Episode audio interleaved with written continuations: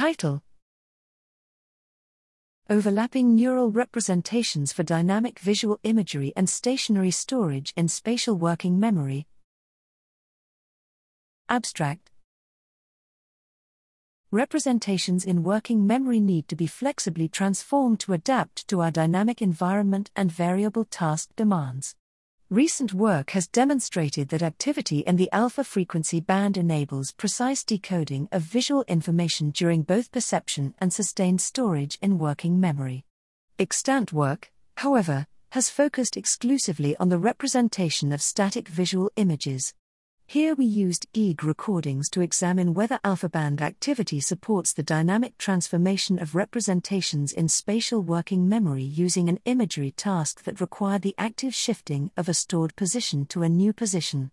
In line with recent findings, a common format of alpha band activity precisely tracked both the initial position stored in working memory as well as the transformed position, with the latter emerging approximately 800 to 1200 milliseconds following an auditory cue to rotate to a new position.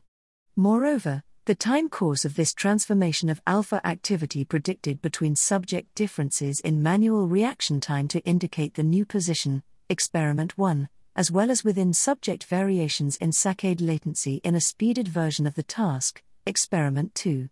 Finally, Cross training analyses revealed robust generalization of alpha band reconstruction of working memory contents before and after mental transformation.